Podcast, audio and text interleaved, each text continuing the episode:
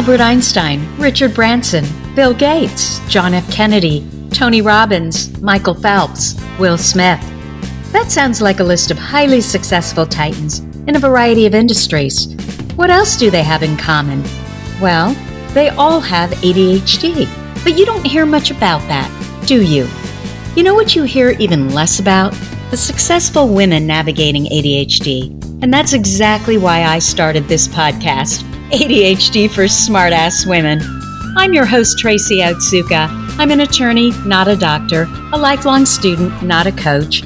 I'm also the creator of Careerology, a patent pending system that helps people like you figure out what they should do with their life. And we're here today to talk ADHD your superpowers, your symptoms, your workarounds, and how you proudly stand out instead of trying to fit in. I credit my ADHD for some of my greatest superpowers. And you know what? I spy a happier life for you too. So without further ado, a shiny new episode is starting now. Hello, I am Tracy Otsuka, and welcome to episode four of ADHD for Smartass Women. Today, I am going to speak about my experience with medication. Now, if you've been listening to my podcast, you know that my son was diagnosed with ADHD at 12, and then I was diagnosed eight months later. And when my son went through, and that was about mm, almost four years ago. Now, when my son went through his testing and diagnoses, the first thing that was recommended to us was medication. To be honest, it was literally the only thing. And we talked to my son Marcus about it and we decided against it. You know, we didn't think his ADHD symptoms were that bad. And I just had issues with medicating a child who couldn't sit still and talked a lot and was really exuberant and excited and you know maybe he could have done a little bit better in school as far as being more consistent but it just didn't seem like those symptoms were enough to medicate him and he wasn't really interested in it either so we decided against it now when i was diagnosed 8 months later it was the same thing, meaning medication was the only thing that was suggested, nothing else. And they put me on Adderall and I tried it. And I tried it partly because I thought if I can figure it out for myself, then maybe I can help my son. And, you know, just given DNA, if it works for me, perhaps it'll work for him it didn't work for me. It made me really anxious, jittery, short and snippy, and even more unfocused than I was uh, without it. And certainly my brain was much foggier. But I have one of those personalities that when I decide that I'm going to try something, I am going to keep going until I figure it out. It's that persistence that a lot of us have, right? We're supposed to not follow through, but when there's something that we're really interested in, we bump or jump into that hyper focus and we are going to figure it out. So after Adderall, I tried Ritalin and then they put me on Wellbutrin. And then they decided to try Strattera. And then there was Buspar and Lexapro and Focalin and every supplement that there was. I tried all those things too, and nothing worked. I experienced everything from seriously burning eyes to weight gain. Yeah, I'm probably the only person that is put on medication for ADHD and I have to worry about weight gain. The worst part for me though was the anxiety. And, you know, I didn't have anxiety before. I mean, I always make jokes about I don't have anxiety, I cause anxiety in other people. but since I was a kid, I've also I've also always been very sensitive to caffeine and anything that messes with my hormones. So, for example, protein powder, birth control pills, bioidentical hormones, the paleo diet. I guess because, you know, you eat so much protein on a paleo diet, it increases your testosterone. And so I would just feel bloated and yucky and I I where I really see these shifts and I guess, hormones is I break out. So, in essence, the medication created many more problems um, than they solved. In fact, they really didn't solve anything. I, I didn't feel more focused on the medication. I felt less focused. And I think it was because of the anxiety that it caused. Now, my health insurance wouldn't allow me to do any testing. if I had to do it again today, I would have paid to get my DNA analyzed so that my doctor would have had a better understanding of what medication might work best for me based on my genetic makeup. And I still might do that. Otherwise, you know, you're just a giant experiment. Just like our brains are all wired differently, you know, our bodies are all different. And so what works for one person doesn't work for everyone. And I guess for me, you know, I was such a tough case that I couldn't find anything, frankly, that worked. Now, several women on our Facebook group really recommend GeneSight for this uh, this testing. I've not used it, but um, I did go in and do some research, and it's I think three hundred and thirty dollars, which is half of what it was four years ago when I initially looked into it. And I, I didn't look into it until I had been through a lot of medication and, and decided, you know what, I feel way worse on this stuff. I think I tried for a good two years. I feel way worse on this stuff than when I'm not on it. Okay, so let me tell you about my son's experience with medication then. So, right before high school, He's now 16. He asked to try medication. I think he was thinking that he wanted to, you know, really be as focused and do as well as he could in school. He wasn't a bad student. He's actually a really bright kid, but his grades would fluctuate anywhere from A's to the occasional F. Like he was consistently inconsistent. So generally he would have a lot of B's, a few A's, and a C sprinkled in. And you know, he's he was really ambitious and really, you know, he had um, a lot of aspirations. And so, you know, he came to us and said, "I want to try medication." So we went to his doctor, and of course, what they did was the same thing they did with me. They put him on Adderall. Nothing else. My son, however, is very unaffected by caffeine. And so, and very unaffected by, you know, pretty much anything that we can figure out that he puts into his body. He has very strong likes and dislikes, but caffeine doesn't affect him at all. So I thought, well, maybe he'll be different than me and it'll actually work for him. And initially he thought it did, but his comment was he didn't really feel it at all. He didn't feel any differently on it. And so he, he really didn't think anything of it. But I noticed that he started to get really irritable and he seemed kind of down.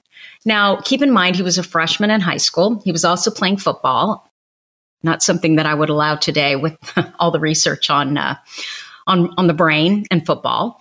Um, and he had a really bad coach and he's a very he's a social justice kid and he was so disgusted with this coach who consistently told the team which was primarily comprised of at-risk kids that the only way that they were going to go to college was through football and so marcus thought he was very abusive to um, to the team and so I thought that's what was going on. So Marcus was on Adderall for about three months. And one day I looked at him and he was so skinny and nervous and irritable. He was just a different kid.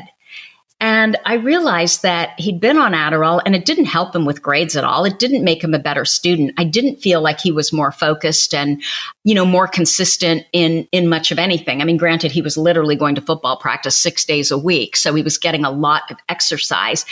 And I just thought, you know, this isn't working. So I talked to him about it and we pulled him off of it.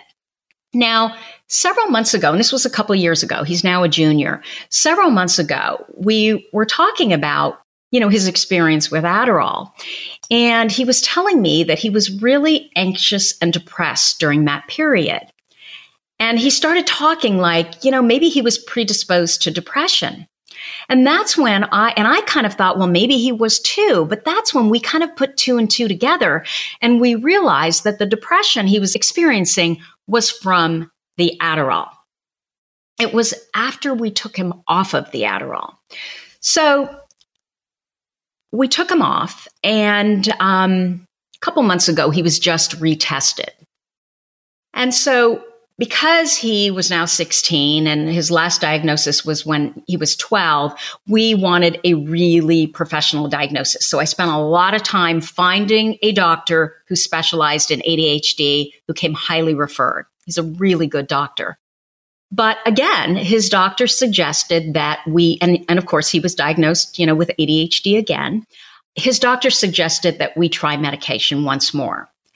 And his thought was if he could figure out what medication works for him, then when he goes off to college, if he needs to, oh, I don't know, study for finals or, you know, write a paper, he can use the medication for those specific times. So Marcus went on a very low dose of Focalin. I think it was five milligrams again, I think Marcus is like me, where he is very affected by medication, even though he initially thought that he wasn't. The Focalin, though, was the first thing that he said he was on that he really didn't feel it at all. But again, it didn't do much of anything as far as his focus and his organization and his executive functioning skills. So, you know, our thought was, why be on it if, you know, granted, you don't feel bad when you're on it, but it's not helping you. Why be on it? So we took him off. So, based on these two experiences, I have some um, real thoughts about medication. And I want to give credit to Dale Archer for this because he really helped me to come to the conclusions that I've come to. Now, Dale's a psychiatrist and he has ADHD. And so, as I've said before, I really value the opinion of doctors and other professionals who deal in ADHD who actually have ADHD.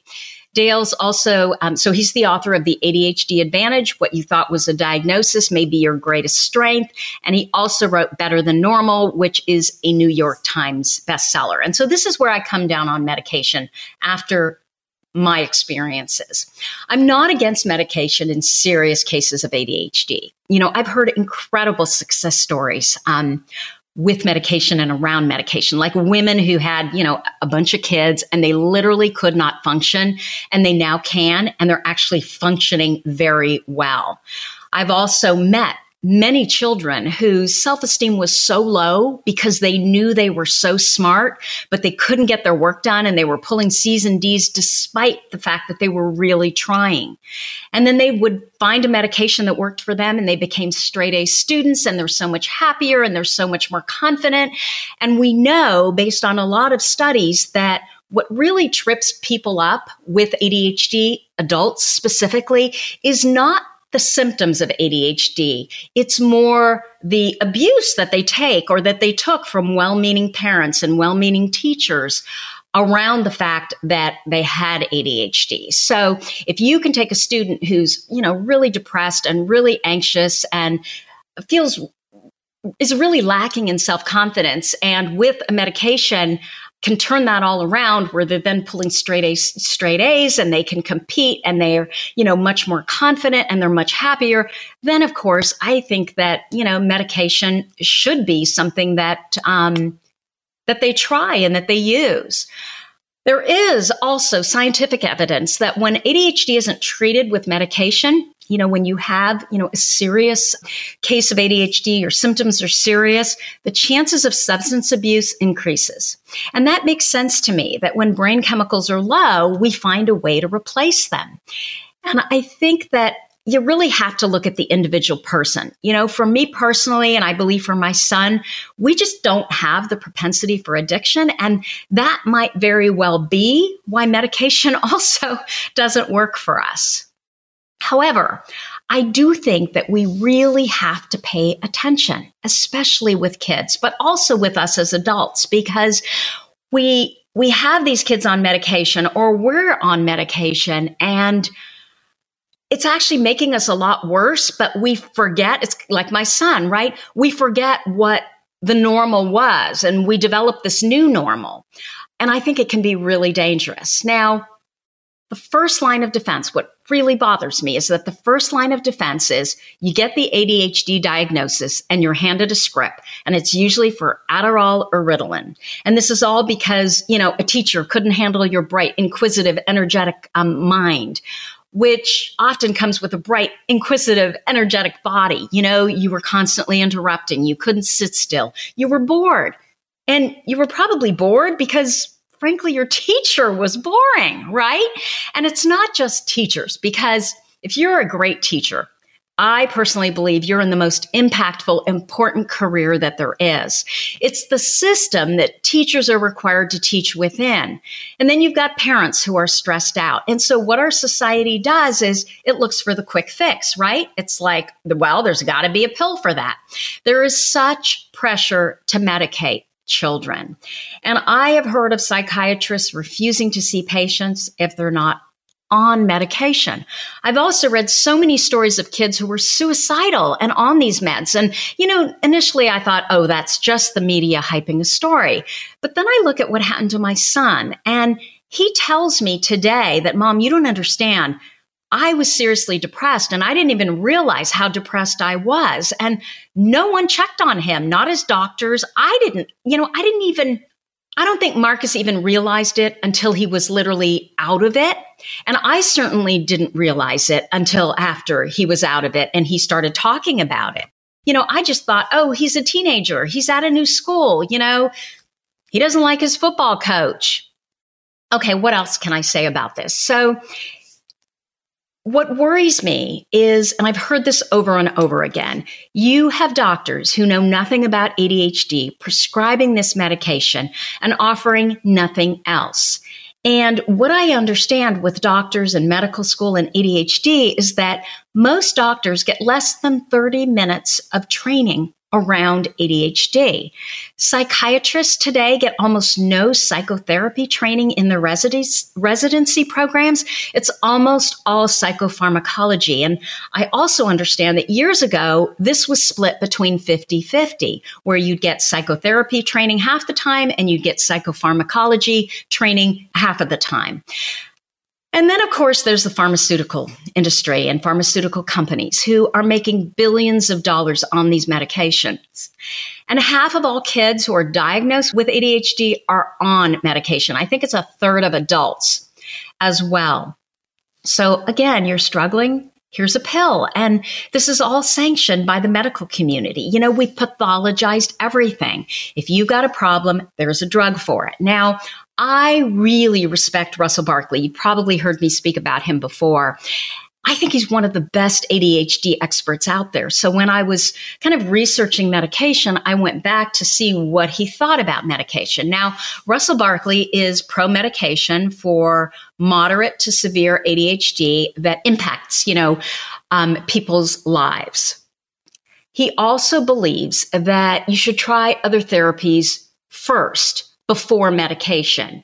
And I generally agree with everything Russell Barkley says. But then in a footnote, I saw that he's worked and works as a paid consultant to and speaker for a number of pharmaceutical companies. And that really worries me because we know that 90% of all the research on ADHD is done by pharmaceutical companies. And by the way, less than 1% of all that research is specific to women. So, what do you think is going to happen? Well, apparently, the pharmaceutical companies have corralled all the top researchers and doctors in the field, in the ADHD field. They pay them a ton of money and they reward them with consulting and speaking contracts. So then, if you see research that's connected to, from these doctors, that's connected to Harvard and John Hopkins and Cal, I mean, what are you going to think? And, you know, when we're talking about stimulants, you know, stimulants pump up the heart rate, they stimulate the nervous system. And over time, I just have to believe that's got to also tax the nervous system. And so I'm worried about stimulants like Adderall and Ritalin and Vyvanse and Focalin because they definitely increased both my son and my anxiety. They caused depression in my son. You know, perhaps they did cause depression in me. I, I don't know if it was that I was down because I was trying all these medications and nothing was working, or was it actually the medication that was causing, you know, my feelings of, um, of being down. So they didn't have much benefit for my son or I. And I'm worried that these drugs over time, that they're going to alter the brain for good and actually decrease the amount of dopamine in the brain. So when my son got off Adderall, that's when the depression seemed to kick in. It wasn't so much when he was on it. When he was on it, I think it was more anxiety. And I'm now certain that Adderall was the cause of that depression. And it makes sense because what's happening when he got off of the drugs was that the drugs were used to prop up his dopamine. So when he got off the drugs, the dopamine, of course, was less. And so it makes sense that that's what co- would cause his depression. You know, I'm also totally against ADHD medication as the only resort. It bothers me that few doctors offer any other alternatives, like working on things that interest you, like alternative forms of education, like exercise and nature and building an accountability through structure. You know, for example, ADHDers do surprisingly well in the military. And when you think about it, it doesn't make sense. But then when you really kind of dissect it, well, in the military, there's high pressure, there's lots of physical activity, there's this intensity, there's this built in camaraderie. It kind of makes sense, right? And then my son, he did much better in a Catholic school. And I think it's because of the structure. You know, when he's at the private schools, or the public school where there is less structure and there's more a kind of well, what he would say is kind of this loosey goosiness around education where a lot more goes. Um, there's a lot less structure. He just doesn't do very well. He's bright, but he's very disorganized. You know, his brain does not think linearly. So if everything around him can be linear, it really helps him to focus. It prevents him from spinning. It makes him more confident. He just needs to know what is it that I need to do exactly and when do I need to do it? You know, in the Catholic school, he's not able to get behind because he's not required to do as much of the scheduling and planning, as much of the executive functioning, which, you know, those are the things that he struggles with. It's done for him. And I think that by forcing him to do that, it teaches him how to do it. The other thing that concerns me is that I don't know. I just, in a lot of ways, feel like people are medicating their uniqueness. And I think that that's exactly what happens with medication. We're suppressing our natural strengths so, so that we can fit into this box that society has deemed good and acceptable. And honestly, we're just bored. And what we need is to be challenged. We need to be excited. We need to be interested. I often say, you know, we're Macs in a PC driven world. We have a different operating system. And would you rather be a Mac that's innovative and creative and cutting edge? Or would you rather be a boring, safe, uninspired PC that runs off of Windows? And that's unfortunately what our schools and our corporations are designed to, to welcome. And so for those of us with, with, ADHD, I think a lot of it is just changing our environment. Thankfully, with the internet, that is happening even quicker than it was happening before. So if you're opting for medication, I also don't think you should be on it every day or with the idea that it will be forever. So we have this brilliantly creative woman in our ADHD Facebook group, ADHD for Smart Ass Women, and she has been on Adderall and Wellbutrin for literally a decade or longer. And she was ter- she was feeling terrible and she joined our group and she decided she was going to get off of it all.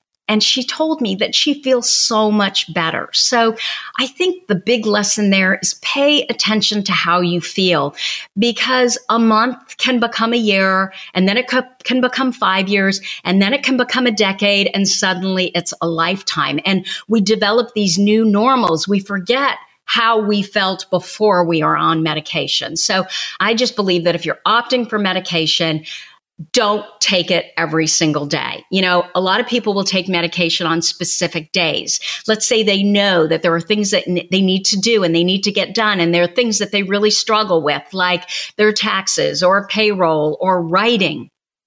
It's very difficult for a lot of us with ADHD to write because it requires structure, right? It's point one, two, and three, and then items one, two, and three underneath each one of those points. And that can be difficult for us to do. So whenever you know that you need to do dull tasks, then you could, you know, if you know that you just can't get it done without medication, that would be a great time to me to pay, you know, to take medication. Pay attention to how you feel. I love this quote. I want to give you a quote from Dr. Archer. And what he says is again, we must think of this as an allergy to boredom. So he's thinking of it, his ADHD as an allergy to boredom.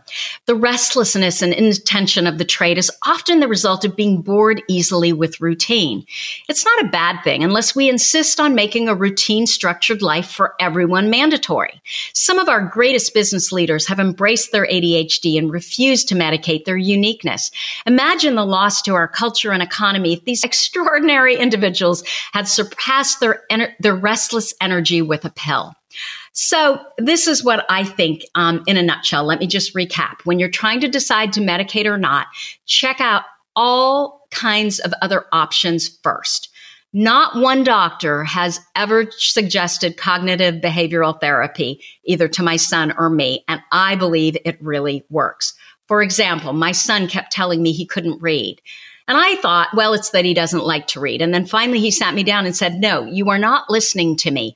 I can't read. I will read a page over and over and over again. And I can't, I have no idea what it is that I'm reading. I can't focus enough, long enough to actually make sense of what it is that I'm reading.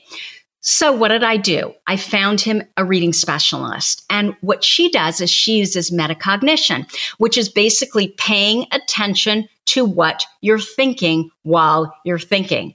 And she started to train Marcus in, you know, using metacognition. And what he realized is it's not that he can't read. It's that he can't focus on what he's reading. And it's because his brain is just focusing on all kinds of things other than what he's reading. So he is training his brain how to focus on what he's reading by paying attention to what he's thinking. So check out other options.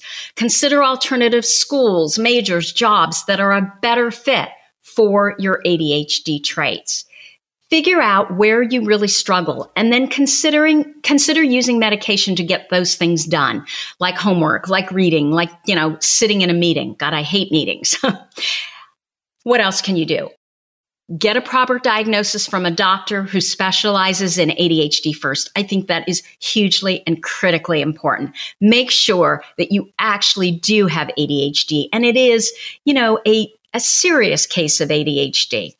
Take medication breaks, a weekend, vacations, holidays. Take those times off monitor yourself. Really pay attention to how you feel and make a point of writing it down because otherwise you're going to forget. So when I was doing my whole medication trials, I literally put a spreadsheet together and come hell or high water, I filled it out and it was not easy for me, but I needed to have the symptoms all down there and then the dates. And so I could track and have a, you know, an overall picture long term. Okay. How was I feeling now versus how did I feel when I first started? The other thing that I would do if my son were to go back on medication ever again, myself too, I would take at least a two week break from medications every year. For my son, I would never have him on medication during the summers and I would not have him on medication during the holidays. Keep in mind, I do not, although they do say he does have, you know, a pretty He's got ADHD. There's no question about that as far as him being able to sit down and focus and pay attention in school. But what I have noticed with him is when he is interested, he goes down that rabbit hole and he is hyper focused like no other. He gets things done. However, I would take him off medication during the summer, take him off medication during the holidays. Bottom line, I think the most important thing you can do is listen to yourself first Pay attention to how you feel. Monitor how you feel. Anyway, as always, you are listening to ADHD for Smartass Women. If you like what you're hearing, I would so appreciate a review. If you have a comment, if you have a guest you'd like me to interview, or you have a topic idea that you, you know, please feel free to contact me. If you go to my website at tracyotsuka.com and click on podcast in the na- navigation bar, there's a microphone right there in the header. You can leave me an audio message. You can also reach out to me at tracy at tracyotsuka.com. Thanks for listening, and I will see you next week. You've been listening to the ADHD for Smartass Women podcast. I'm your host, Tracy Otsuka, and we're available on iTunes, Stitcher, Spotify, and Google Play. If you liked what you heard, we sure would appreciate a review. And not coincidentally, ADHD for Smartass Women, well, that's also the name of our free Facebook group. Go look it up. We're a totally smartass community of successful, ambitious women who share our ADHD wins, questions, and workarounds. We'd love to have you join us. You can also find all my details over at tracyotsuka.com. Don't forget, I spy a happier life for us, and I'll see you again next week.